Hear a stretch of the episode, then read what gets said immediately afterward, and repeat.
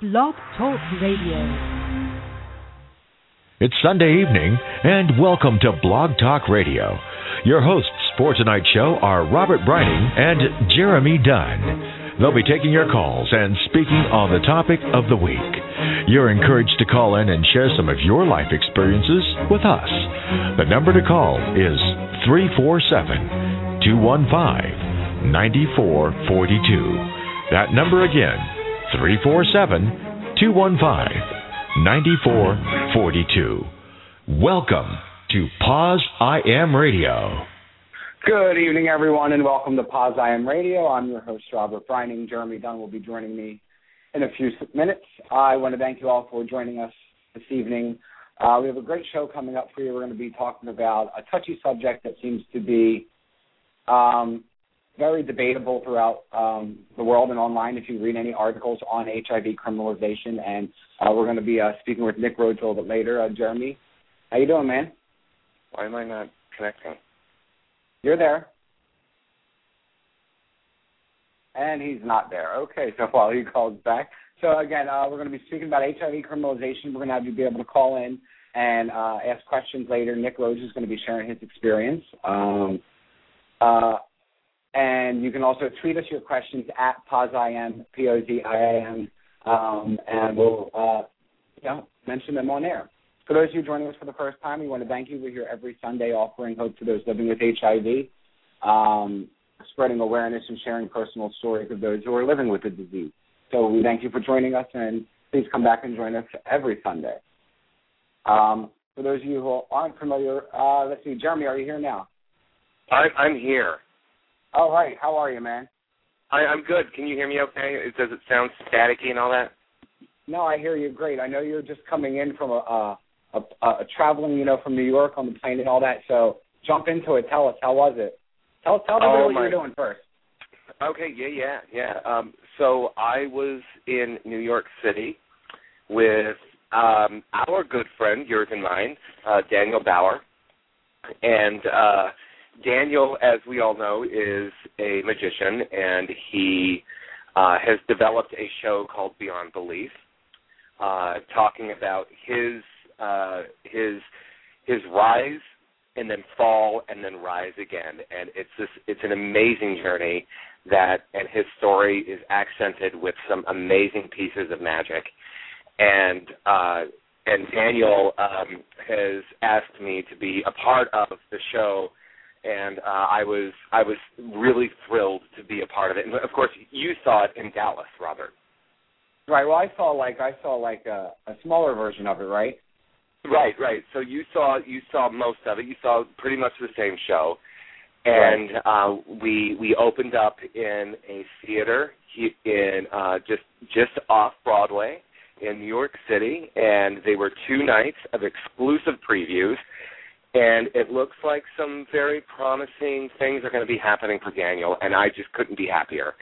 And uh, I and I just I, I have to tell you, I couldn't be more thrilled to be a part of Daniel's journey. And and I do have to say one thing before we move on quickly, and it, or before before I move on, but I just want to say it quickly, is um, Daniel and I had uh, dinner at um, at at, um, at a at a little place, and I'm gonna. It was a really yummy, really yummy Chilean food and the the um the the name of the restaurant is Pomaire, P O M A I R E. So I, I want to give this restaurant a plug, and and I and I really want to uh, give the owner Nancy um, a, a plug as well. Nancy, who owns this wonderful restaurant called Pomaire. It's on the uh, it's uh, on 46th Street, um, and I believe it's between 8th and 9th Avenue. So um, in, in Manhattan, it's actually in Hell's Kitchen. So 46th Street between 8th and 9th is called Pomaire. If you're in New York, you have to go here. The, the, the food is phenomenal. The, the the service is outstanding, and it, it, it just we had a great evening. Uh, I think it was Thursday night that we we had dinner there, and uh, because of course Friday and Saturday we were doing the show, and um, but uh, but it just so so much fun, so much fun. And oh, and I I, I was able to meet a a friend of Daniel's, uh, a couple friends of his that uh, um, uh, Marco and Sid. So Sid Haywood is, I believe, she's at uh, number six in the UK pop charts right now, and uh, she's a very close friend of Daniel's. And I got to tell you, she was she came to the show, and I believe she performed today at uh, the New York Pride event. So, everybody who's in New York, happy Pride. Uh, but I, I just had a great time. And oh, one more thing, and I'm sorry, I know I said it'd be quick.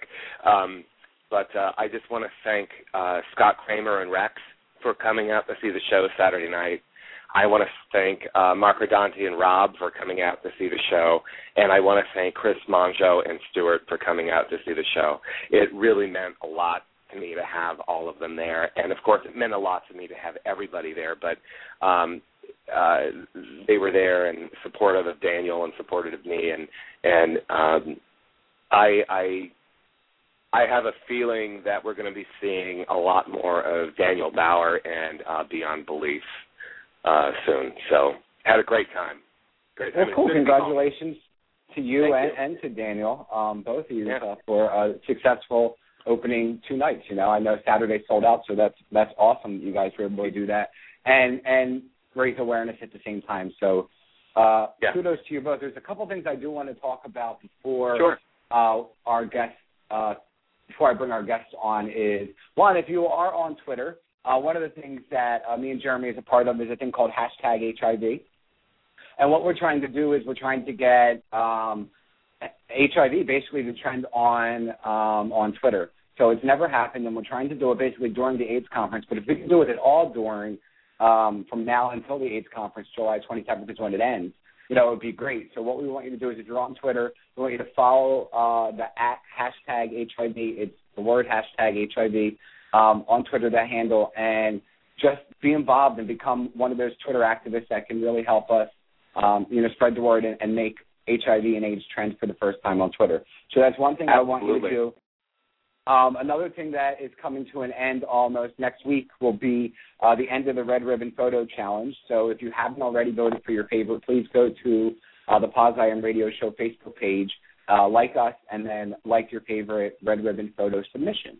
Um, so do that, and then this is something that we're going to actually Poz I Am Radio is going to do every month.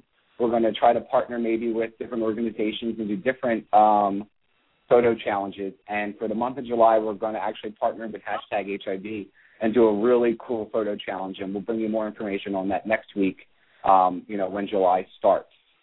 I do want to talk about two really great upcoming shows we have next week. We have Shawn Decker coming on, the author of um, My Pet Virus.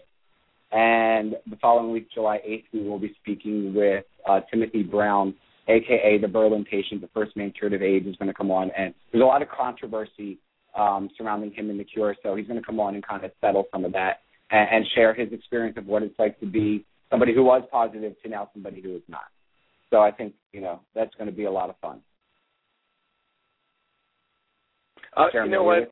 I yeah, no, I, I am with you. I, I I'm sorry, I was uh, saying hello in the chat room. Hello in the chat room. Um, I can't wait to have Shawn Decker back. Um, it, it, the original Positoid himself. I love it. I love it. Yeah, yeah. I'm excited to have yeah. him back as well. Yeah, um, has his band actually has um a new album coming out, so he's giving me some music to uh download and play a new single and you know, he's gonna come on and talk about kind of promote his band and what he's doing. You know, he blogs for POZ and all that. So he he's very involved. So it's always great to have uh I feel like an old friend. I've met him once. An old friend back on the show. Yeah, it's it's going to be great. You know what? You know what we need is we need to get him and Gwen on the show.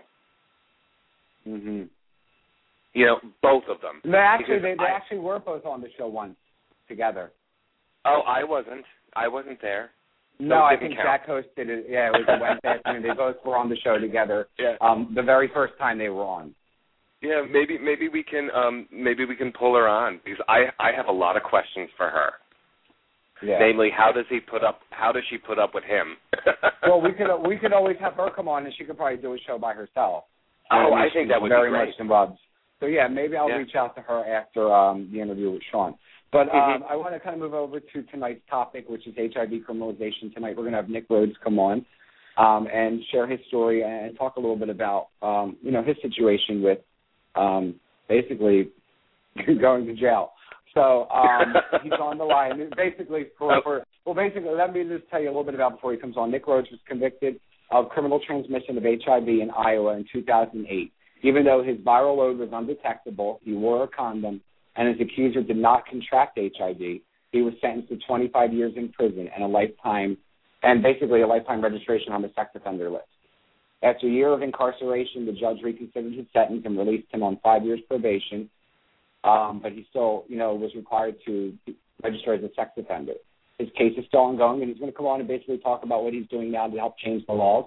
He was featured in uh, the documentary HIV is Not a Crime, which was um, spearheaded by Sean Strub. Um, so please help me welcome Nick Rhoades to the show. Welcome, Nick. Thank you. Hello. Hello. Hey, how are you, man? And can I say that you both are looking very handsome tonight?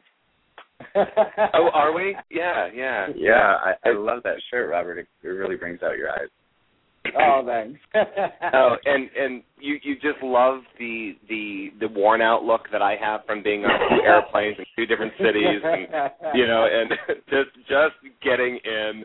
You know, I literally literally just got out of the town car and and came into the came into my apartment here. So so oh my gosh, you, you're I didn't want to say anything. I didn't want to say anything. I I know, but you, you're very kind to to think that that to to say that we look that I look okay. So I I, I will take that today, Nick. Thank you very much. Actually, I, I have seen your picture on the website, so I do know that uh, you do look okay. Okay. So thank you for having me. You Re- look more no, no, than no, okay. no, no, wait, wait, wait, wait, wait, wait, no, no. Oh Just no, I knew, okay. I knew I just uh, I, I stepped in the trend here, didn't I?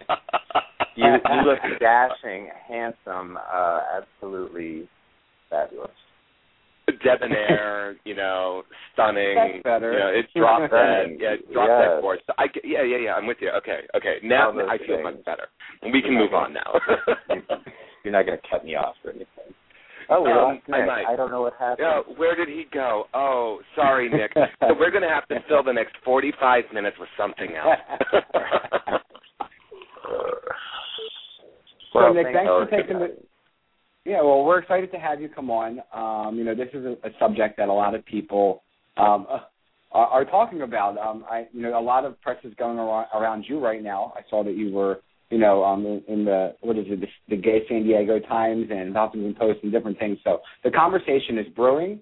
I don't know if it's the healthiest conversation that people are having in the comment walls, um, but I think it's good, and and I commend you for being so brave to put yourself out there, um, in you know in such a vulnerable spot.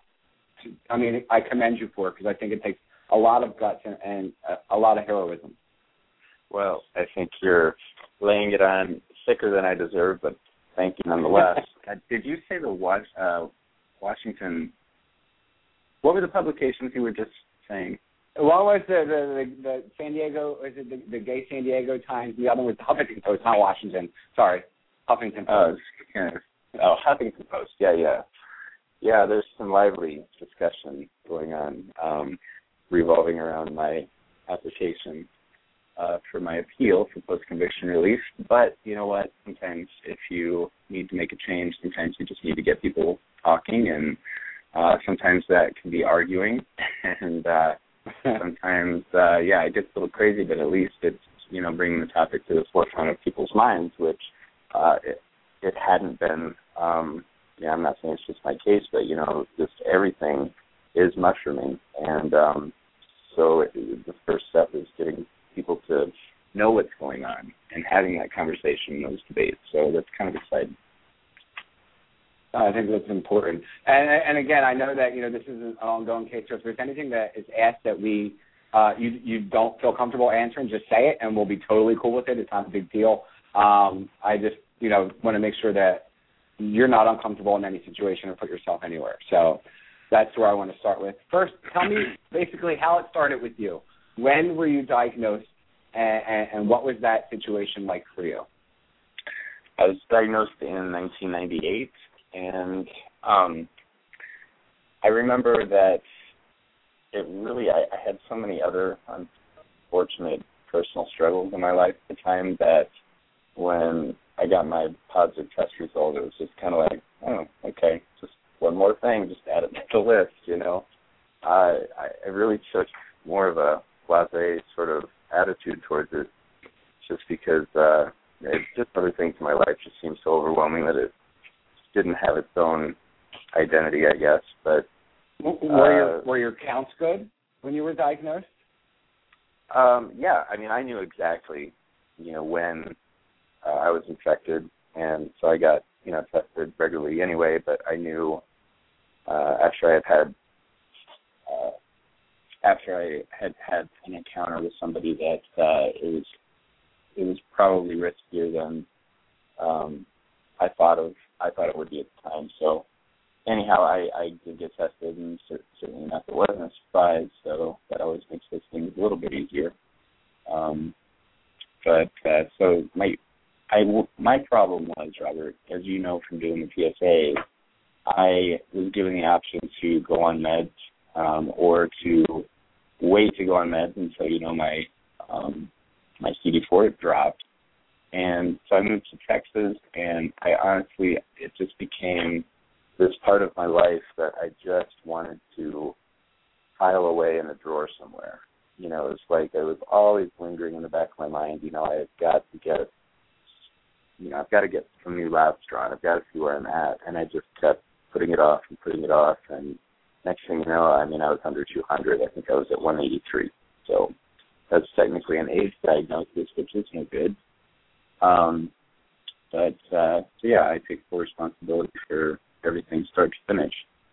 Um, uh, and how long ago was it you were diagnosed? I'm sorry. 1998. Okay, so 1998, and you started meds in what year?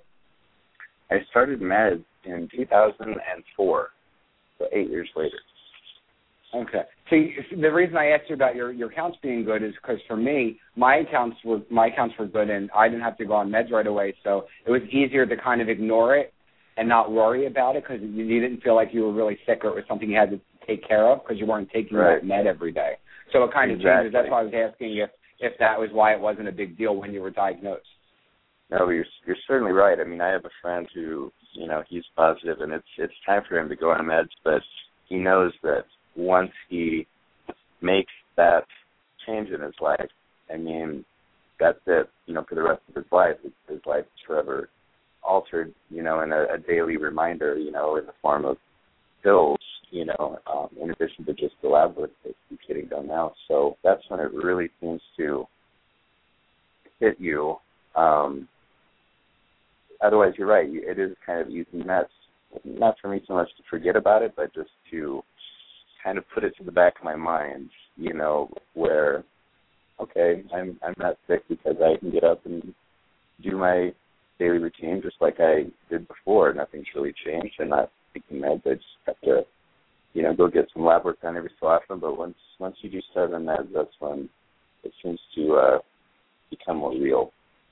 At least for me, for, the, the one thing about starting meds for me, you know, like we were talking about, it was like the reality sunk in because you're you're taking something. Did did you battle with any kind of a depression because of of starting meds because of like the realization of it all? Because I know for me, it kind of that's when it hit.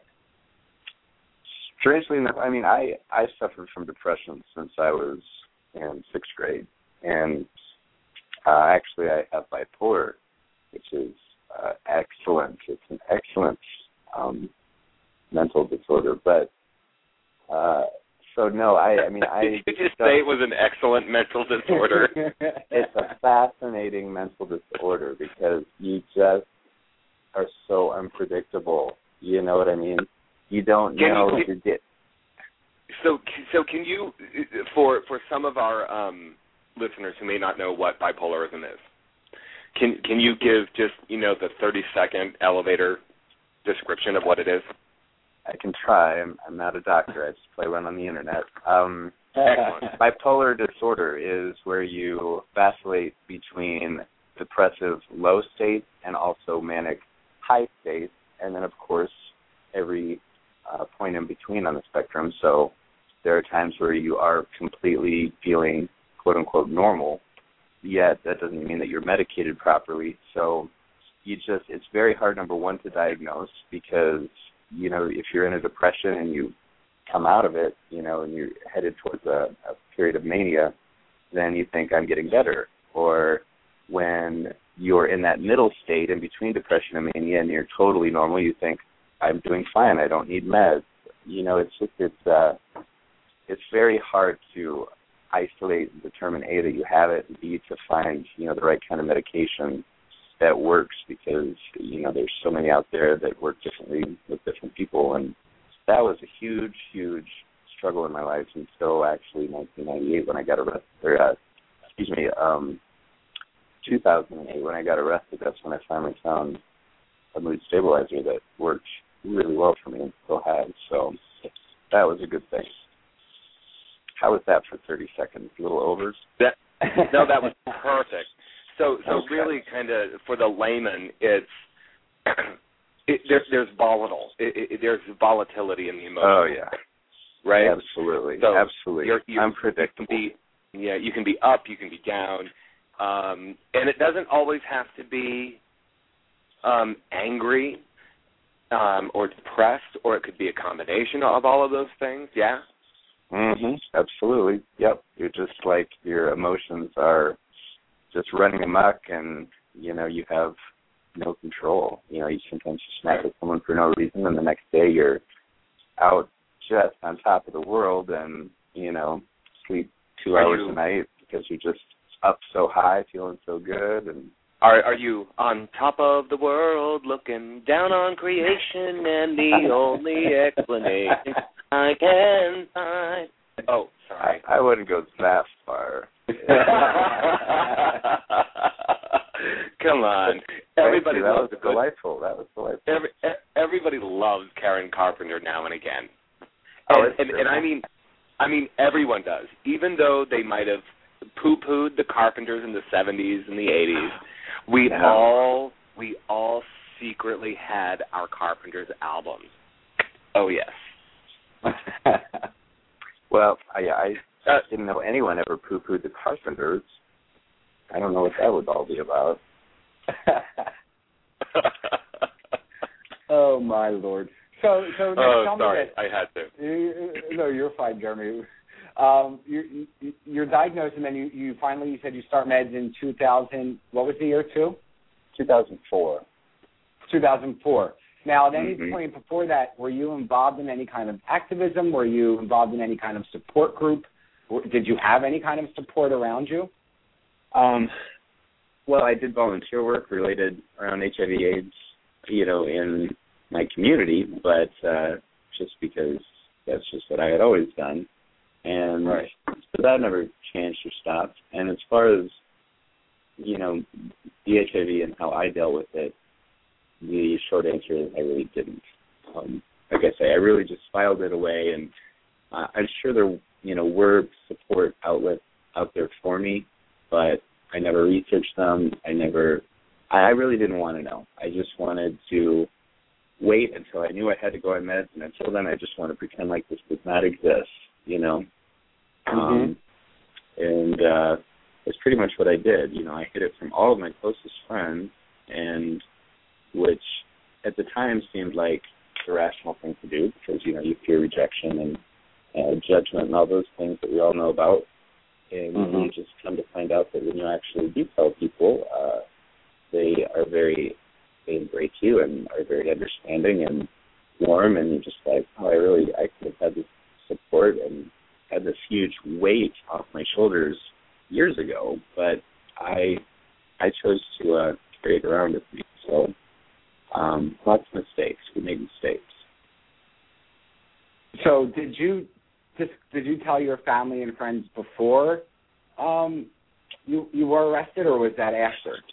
Oh yeah, yeah. I told. I mean, all of my, um, all my family, all my close friends, they all knew. Um, it, it really wasn't ever talked about, just because I don't know why they would, you know, really bring it up, other than to ask if I had been, you know, consistent with my lab work. But um, it, it wasn't any secret by any means, but at the same time, I didn't really want it getting out beyond my close social network because Right. of my job. You know, I mean, I uh, I worked at the Chamber of Commerce, and you know, I, all these sorts of things. I just feared that if somehow it were to get out in a small community like Iowa, specifically, you know, getting down to like Cedar Falls, Waterloo, Waverly, uh, those that sort of information, uh, you know, it, it it gets around very quickly, and you know, when you're representing a business, you kind of feel like, you know, your image is reflective on, you know, the business that you represent, and so I just, I just felt like it was something that I needed to keep uh, on a need to know basis, other than my friends and family, which needed to know from my own personal story. So when take take us through what you can the day of when, when it all happened, when it all went down, when they came and arrested you. What was that like for you? Having flashbacks. Why are you doing this to me, Robert? Um, Sorry. it was it was absolutely like I, I just was in shock. I mean, Robert Suttle said, uh oh, where did he say it? It was in the documentary trailer. He said, you know, I never thought I would be ever go to a police station or go to jail because I always considered myself to be a law abiding citizen. I might have those words verbatim. And I kind of was the same way. If anything, you know, I was I was really nerdy and just very much uh afraid of authority, you know, and um kind of meek and you know, I just you know, I, I did not get in trouble, you know, and to have three openly armed police detectives like approach me in my work, like my heart just like stopped. And of course, you know, it's just like I, I just didn't know what to do, what to think, and you know, of course, all of my boss and and coworkers were there, and of course, is Waverly, Iowa. They want to know what's going on. Are you in any trouble, Nick? Oh, I don't think so. I'm sure just fine. I'm just going to go down to the police station. I'll be back in a little bit. Um, in like 25 years. But I so I remember that the police asked me to follow them. Uh, the detectives asked me to follow them to the sheriff's office, and so I'm in my car by myself, and I call up my best friend, and I go, Larry, I think I'm going to go to prison. I think I'm getting arrested. I am terrified right now. I don't I don't know what's going on for sure, and I just I don't know. My my heart was just racing a mile a minute. I can't. even So they didn't I- actually come out. Go ahead, Jeremy. They did. Yeah, that that was the question I was going to ask, Robert. I, I was going to ask of. They didn't actually come in and say, um, "Mr. Rhoades, you're under arrest." They said, "Mr. Rhoades, come with us." Correct. They they requested that I go to the police station. They didn't uh, demand it of me because they were still doing an investigation. Uh, they didn't have all of their you know ducks in a row to their satisfaction at that point. So, so in the legal sense, they didn't have probable cause yet to arrest you. I really don't think I'm qualified to Right. Right. No, and, you, you, right. You're right. But they they said, and and that was, and ladies and gentlemen, listeners, that was my statement. That wasn't anybody else's statement. That was my opinion. Oh opinion. no no no. Because because I've been seeing way too many Law and Order episodes and CSI. Um, but uh, so so really, they they requested your presence down at the station. They said we Correct. we need you to come down and talk to us. Is what they said to you. Yes, they asked if I would, and unbeknownst to me, at the time, uh, a search warrant had been issued for my house. So while I was tootling down to the sheriff's department, uh, there were three police officers at my home going through everything. And Yeah. all they really wanted to find were my antiretroviral medications. And so when I found that out, you know, I asked them, you know, I will tell you exactly where they were at. You do not need to like tear up my house and it's just they I mean, all the people that they put on this, I mean, three people to come take me down to, you know, the station for questioning from a, an, adjacent county, in fact, and then three officers to search my home for three bottles of pills. I just like, wow, they're putting a lot of manpower on this. But uh, just the gravity of, of how serious it was, I guess, started to, you know, click right away when I could I could see how much um is going into this. You know, I'm, wow. Part wow. of the law. Wow. So, hey, so uh, we are. I, I, sorry, sorry, Nick. I just wanted to let our listeners know that we are at, actually at the bottom of the hour, and we are speaking with Nick Rhoades, and we're talking about um, uh, his incarceration and uh, the dealing with uh, HIV and criminalization at this point. And, and Nick, you also um, have, and, and we touched on it briefly in at the beginning of the show. You you uh, you appear in a uh, documentary um, that Sean Strub's has Strub's has uh, put together. Yeah.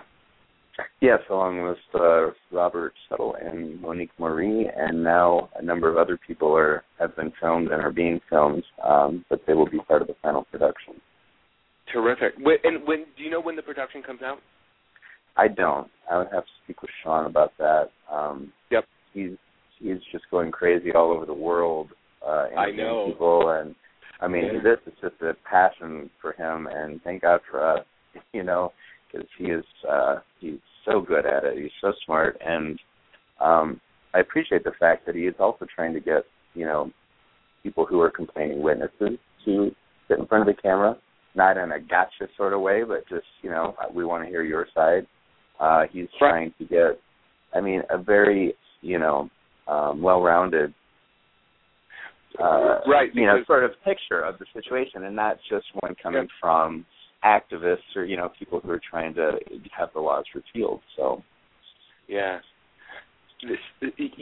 So to be on a, to get on a, a bit of a serious note a little bit because um, HIV criminalization is is a scary thing when um, especially when you do all of the right things and then you find out that there are states out there who have um, or states that have I shouldn't say states who because a state isn't a person but a, you, you have states out there that have laws on the books about disclosure, specifically disclosure, that regardless of any precaution or or you know that you take, that you as an HIV positive person and and um, speaking from a state in, a, in here in North Carolina, it has such a law that says if you are HIV positive, you are required by law to disclose to any potential partners,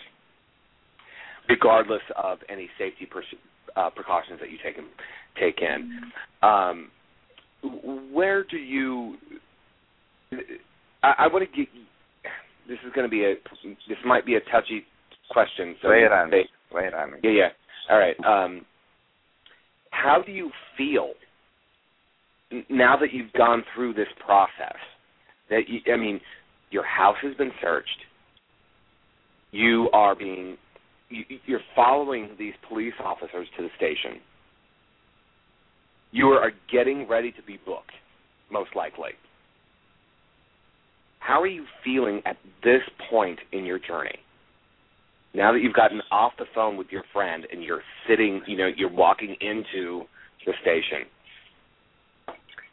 Well, I, I really hadn't planned on going here, but based on that specific question, there's uh, I pretty much decided that if I were charged, if they actually went through and, and filed charges, that my life was over, and I determined then and there that you know I was going to end it, and uh, I did not see a future for myself uh, with being a Class B felon, uh, having the whole world know that I'm uh, HIV positive, have AIDS, uh, that I am a sex offender, you know, in addition to the struggles that I already had before, you know, with bipolar and whatnot, it just seemed like that's just like I can't take one more thing, and this isn't just one more little thing. This is like a very, you know, very heavy, heavily weighted thing, and I Mhm. just I told myself that that was it. It was just a very um simple thing, and you know, then I was charged, and um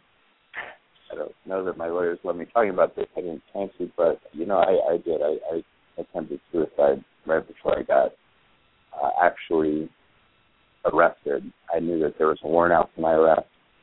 Uh, my mother had called me, and because I was kind of staying with a friend in the interim, and so when she called me and said the police came and they had issued a warrant, and I said okay, and uh, yeah, I I guess I'm not very good at uh, at doing that. So I, it failed. Thank God I got it. Well, so, thank thank God you didn't succeed. Thank God you didn't go through with it. Because I, for one, am glad you're here. Oh, thank you. I will. We need to go out and have coffee sometime. I yes, we do.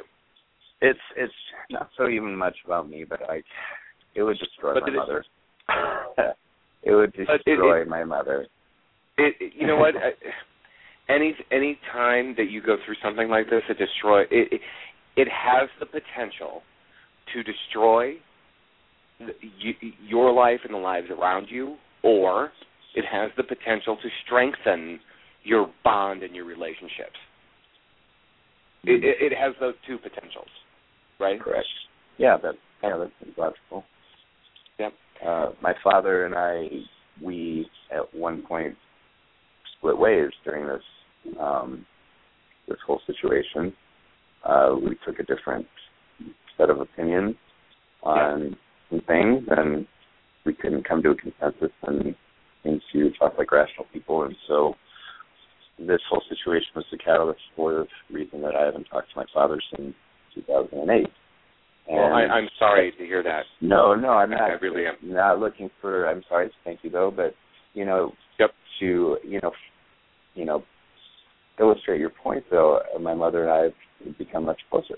You know, she was the one who stood by me and and believed in me, and you know, I told her certain opinions um about my case or whatnot, uh, yeah. you know, she she was with me and she has been there with me the whole time. So I owe her a huge debt of gratitude. You know, it, it sounds like you have a wonderful support in your mother, and um, and it's nice to see that when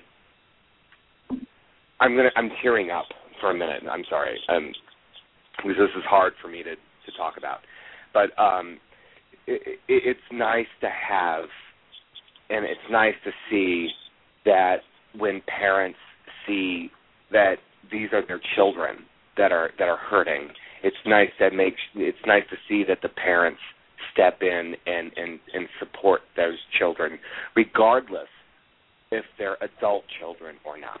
And and so i i kudos to mom. Kudos yeah, to mom. I second that. I mean right now, I'm sure I don't know what time it is. Yeah, I suppose she is a Bill O'Reilly freak. Loves Fox News. She is very far right. Uh, we argue constantly over politics. You know, she's a very conservative um person. Grew up in a very conservative Sounds, household, and and my like stepfather is a Baptist. You know, Baptist. You know, he's very, um you know, he's a very staunch Christian. But these people do not make me feel like I am you know, anything but but adequate, you know, but fine. You know, they make me feel good about myself. Um, good. They support me. Yeah, it, it's just it just goes to show you you don't have to let your political or your religious views um, get in the way of, of how you deal with with relationships. You know. Yeah. So yeah. I, I am. I'm very lucky, and thank you for saying so. I, I think I think you really are. You, It sounds like you have a wonderful mother regard you know even though she she leans to the right and she's a republican and she listens to that bill o'reilly uh, so you know what but not everybody can be perfect like us. Too i mean we she lives in a town of eight hundred people and yeah. you know this is also very embarrassing for her you know. Um you're her son is a convicted felon, sex offender, you know, uh, HIV positive, and I'm sure she is just like, you know, what did I do wrong, you know, or something like that. Mother, you know, parents always go there, even if it's completely unfounded, and um, but just dealing with that in a small town, a small community, the horror of it, and then just the horror of, you know, having to you know, I didn't get to hug her for 13 months, you know, because we were separated by bulletproof glass, and you know, it was very hard on her. Um, and so the things that she's dealt with are I just can't imagine what she's dealt with, you know. So it's it's not just people who are yeah, it's I feel terrible just thinking about what she's gone through. No, I think I think you know it, it's great that you have that support, like Jeremy was saying. It, it's really important, and our and the mother's love is so strong for their child. You know, regardless of their age or their sexual orientation or their HIV status, that love is usually always there. So what I'm saying is, I think Should it's be. great that that you have that. Um, we actually are down to the last 20 minutes of the show, so I do want to open up the phone lines. If you guys would like to call in and speak to Nick, you can reach us at 347-215-9442 or tweet us your questions at PosIam on Twitter. Um, Nick, you've gone from somebody who was kind of very keep it within my circle of friends, don't want anybody to know, to now kind of being all over YouTube, all over Facebook, Twitter. You're on the radio show here. Your life is you're everywhere now. You know, you, your stories, like we said earlier, is on the Huffington Post. What, how has that transition been? Uh, I have no control over any of this stuff. Truly, I mean, granted, I, I could have declined to do the radio show, or I could have declined to go to Geneva, all these things. But, um, you know, a lot of the publicity and a lot of the things, uh, they just I, I can't control them, and I've learned not to try, even though it's very hard. You know, I, I see some of the postings about my um, my appeal, and it, it's very hard not to get upset. But um, as far as being in the spotlight, I don't, I don't even like that word, spotlight or whatever. It, sometimes these things are just kind of put upon you, and you just have to kind of do the right thing. Um, I just, uh, I'm not, I'm not a poster child. God, I hate that word, and I, I think Robert and Monique would, you know, I don't think they like that word either. But you know, sometimes when you're just in a situation and you might have a story or a voice that might help um, change something that's wrong, you almost have a responsibility uh, to to use to exercise that voice so that other people are, you know, um, You know what- things you know what- that right. You know what the term is? The the the actual the actual word is leader. You're you're stepping out in front. Uh, You're taking a risk and and you are leading the discussion. You are and and that's that's what I see you as. I don't see you as a poster child. I certainly, you know, I see you as a leader in a very in a movement that requires a voice. And and Nick, you are you and and and and Robert and Monique, who who we've had on the show by the way, and and you can always get to those shows, you know, later, you know, not right now while you're listening, of course, but if you want to go back to other previous shows, we've had both Robert and Monique on as well.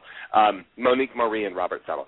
But uh, but tonight we're talking with Nick Rhoades, and but you are absolutely a leader in in this movement, Nick, and and and I for one am um, am thrilled to be a part of this discussion with you because um, you've inspired me to talk more about this issue. So thank you. incredible. Thank you. And um, I, by the way, did listen to the shows with Robert and uh, Monique. Well done. And I, I, I don't see myself as a poster child or a leader. In fact, I actually, I think we're all just we have voices. You know, we all have little parts that we play in something that's, you know, part of a big uh, symphony. And I just play one instrument. You know. Um, Well, but you know, Nick, you've actually used your voice for a couple important issues surrounding HIV. You also were featured in um, the ADAP Advocacy Association's ADAP public service announcement that actually I was involved with, and um, well, Michelle Anderson, our friend, Miss Plus, and Brandon, and all that. But what made you do that? What made you get involved in that? Because these are like the two biggest issues for us living with HIV right now: is ADAP and meds and HIV criminalization. And you're using your voice and, your face for both of these. And for me, I agree. I want to mimic exactly what Jeremy said. You are a leader. You know, if you don't want to take the the, the title, that's fine, but we're going to give it to you anyway because that's what you guys are doing. You're using your voice to lead where people are afraid. So many people are silent in these areas, and and and you using your voice is is great. So enough, enough with the kudos. I'm sure you're tired and blushing already. I want to I want to I want to get back to some of the, the points um, with your case since we're winding down. Um, I want to just first lay out the facts for people who are listening who may have missed it earlier or tuning in later. Um, Nick was, you know, convicted of of uh, uh convicted of criminal transmission of HIV in Iowa in 2008. His viral load was undetectable. He wore a condom and protected the person that he had sex with and did not pass on HIV and was sentenced to 25 years in prison. Now tell me that isn't crazy. Call in and tell us what you think about that. 347-215-9442. Nick, where is what you can share with us? Where is your case at now? Uh, it has just been we have a an application to appeal the decision at the county level for post conviction relief. We have appealed to the Iowa Supreme Court. So that has been just recently filed by Lambda Legal. Um, so it, it's going to be it, it's a brilliant. Um, I'm certainly no lawyer, uh, although I've got enough of them. But I, it, it's just really well done uh, with the work that they've done. Scott Schoettes and Christopher Clark, um, and then Eric Goldon has been helping me with you know making sure I don't make any terrible Joe Biden gaffes. But uh, that so right now it's it's in their possession. Um, Catherine Hanssens with Center for HIV Law and Policy, my boss, uh, is working with two other organizations working on a very, from what I've seen so far, a very effective amicus brief um, for the court, and the court did give them an extension so that they could do that. I think that, I mean, I certainly can't say what's in their heads when they do it, but I, would like to believe that, you know, they, you know, the justice system and, you know, the legislature is saying, okay, this is something we really need to, we, we need to look at, we need to talk about. Um, I don't know, but they, they very quickly gave us an extension on our brief so right now we're just kind of nothing's going on other than you know just uh, uh, settled by you know just the the word on the street, people talking about. One of the one of the things that I remember you mentioned in the documentary "HIV is Not a Crime" was that you weren't actually even able to, in this day and age, go on social media sites like um, Facebook or Twitter or things of that nature. Um, has any of that changed at all, and how has that affected? Because like everything is online now, so how you know has that affected your life with you know the craziness of social media right now? Well, I've I've learned to work around it. I mean, part of my job as outreach and event specialist uh, is doing Facebook um, stuff and, and Twitter postings, and but if I had to get this very special permission, you know, that I could actually log onto our accounts to do any of this work and but you know I have absolutely zero malice towards the probation office. I mean they are just doing what the state tells them to do. I have a really great probation officer and I'm very lucky. Um but so no, I, I don't do Twitter. I don't, I don't do Facebook. Uh, I'm very 2001. I'm very email oriented. Um, you know, FaceTime, Skype, whatever. But I don't do any of that other social networking. Um, I can be on POZ Personals. I got a uh, special sort of waiver for that. But um, there are other restrictions that, you know, I, I lived in Texas for, oh goodness, I think six months. I moved back in March, back to Iowa. I don't know why. Uh, but when I was in Texas, the circumstances that led to my conviction here in Iowa would not have been a crime at all in Texas. So here I'm, you know, like, you know, the, my lifetime sex offender registry has been changed to 10 years because they found out that they were incorrect. So 10 years sex offender registry, um, class B felon, and all the good stuff that goes along with that. 25 years in prison, and in Texas, not a crime at all. It just goes to show how these states, you know, the laws in the various states can be so drastically different. And that in itself, to me, shows a problem. And but I was delighted to move to Texas because I was not a sex offender in that state. So apparently, I'm I'm more sexually dangerous geographically speaking. I'm when I'm in Iowa, I must be more sexually dangerous, but in Texas, I'm not. uh, I had a probation officer in Texas who said that he did not believe that what happened should have been criminal.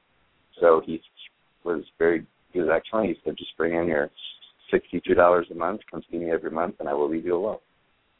Um, and then I moved back to Iowa. But again, I have great people at the probation office. They're just doing what they're supposed to, but uh, the restrictions are very, uh, they're very, very um, intense. I mean, there's the general stuff, you know, midnight curfew, and then no alcohol and bars and stuff like that. But you know, I can't. The thing, the one that I still can't get over is I can't be around any minors without them being supervised by their parents. Even though this is a consensual situation with another adult, somehow it, the way that these laws are written, they just kind of blanket or they just kind of fold me into uh, you know a sex offender tier, and whatever, yeah, whatever. And when people so, so when and and when people think sex offender, what do they think? You know what they're thinking? Jerry Sandusky. They're, they're thinking Jeff, Jerry Sandusky. Certainly, yes. And of you course, the website, yeah, the websites do not specify. I don't know that I would really want it to in in my case, but they don't say why you're on there for the sex offender registry. It just says you're a sex offender. So it could be anything. And, and most people are going to jump to that. Yeah, I'm sorry. Yeah, and and and and quite honestly, talking about sex registry, I know a couple of people who are on that list for public urination. Uh huh. Yep. I. It's it's outrageous, and the money that we spend to.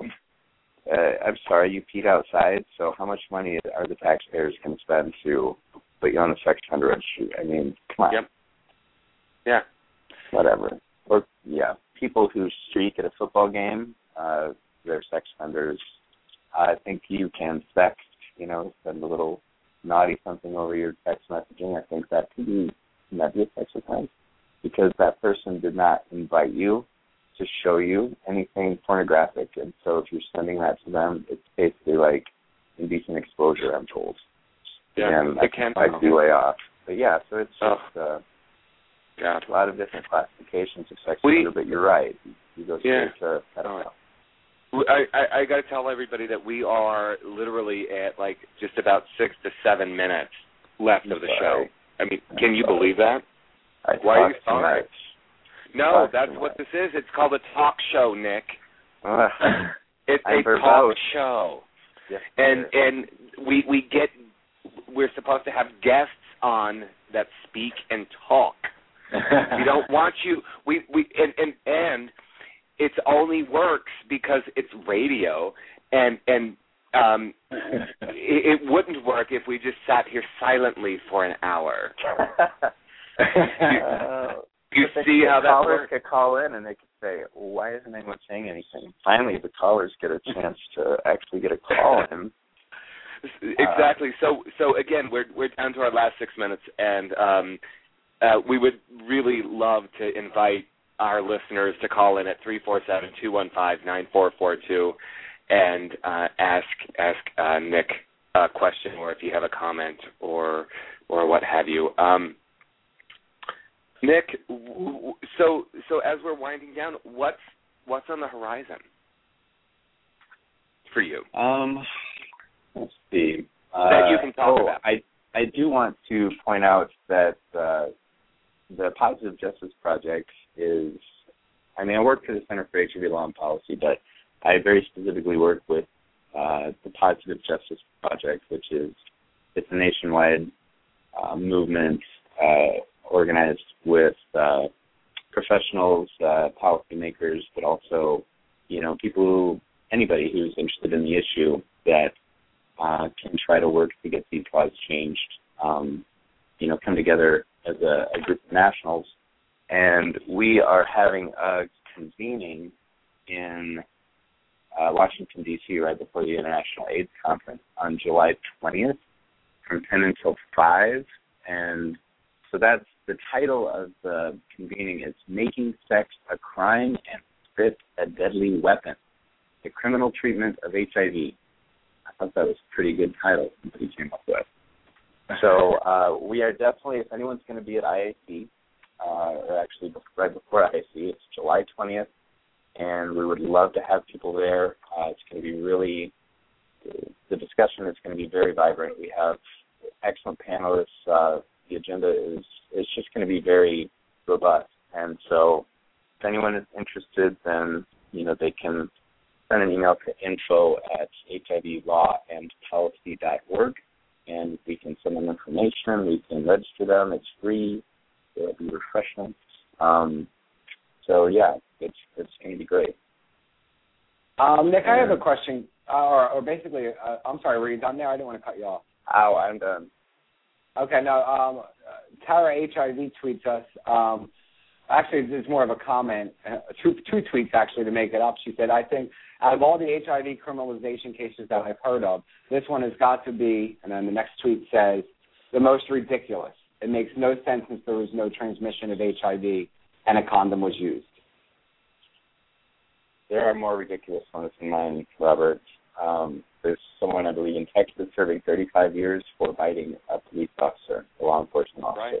which I mean, you know doctors will say there is zero, zero, zero chance that that could have you know infected that law enforcement officer. Yet they will not do anything about it. He's stuck with 35 years because he has HIV and bit a police officer.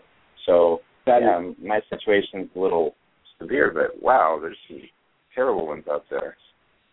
It's just crazy, and I think that's why it's so important that you, Sean, Monique, and Robert are doing this work and putting your faces and voices out there because it's happening. People are going to jail, like you said, for biting and for spitting on people. Yeah. So, you know, people with HIV need to really, if you need a reason to become an activist or a reason to speak up, this is your reason. HIV criminalization is the reason because if we don't start speaking up on this issue, we're going to become more, become victims of this, and it's going to be more discrimination against us, and and it's just going to be a horrible, horrible road ahead of us.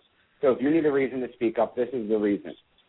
Complacency is our enemy, and, and I do have I do have to point out it's not just uh, about our you know civil rights, but this is a public health issue too. And I'm not going to get into all the nuances of that because we're short on time. But you know these laws uh, are have a negative impact on public health, and that's why the Iowa Department of Public Health is in favor of repealing our law. So we are trying desperately to uh, do all the things we need to do to get that done. Well, Nick, I want to thank you so much for coming on and sharing your story with us and doing the documentary and just being a leader in this department of the HIV community.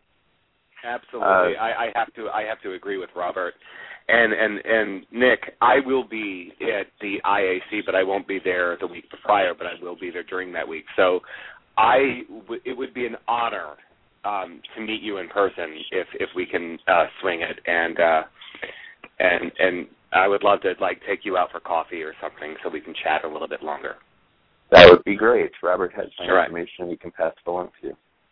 Yeah, absolutely. Nick, thanks for coming on, and you have yourself a, a great night. Is there any way um, you want a website or anyone to go check out Positive Justice Project? Yeah, if they go to uh, HIV Law and Policy, A N D spelled out dot org, there is actually uh, there's a link from there to the Positive Justice Project. There you okay, go. I, Well, I just. I, I just posted it into the chat room too. So Yeah, There you it's go. it's it's pretty it's excellent.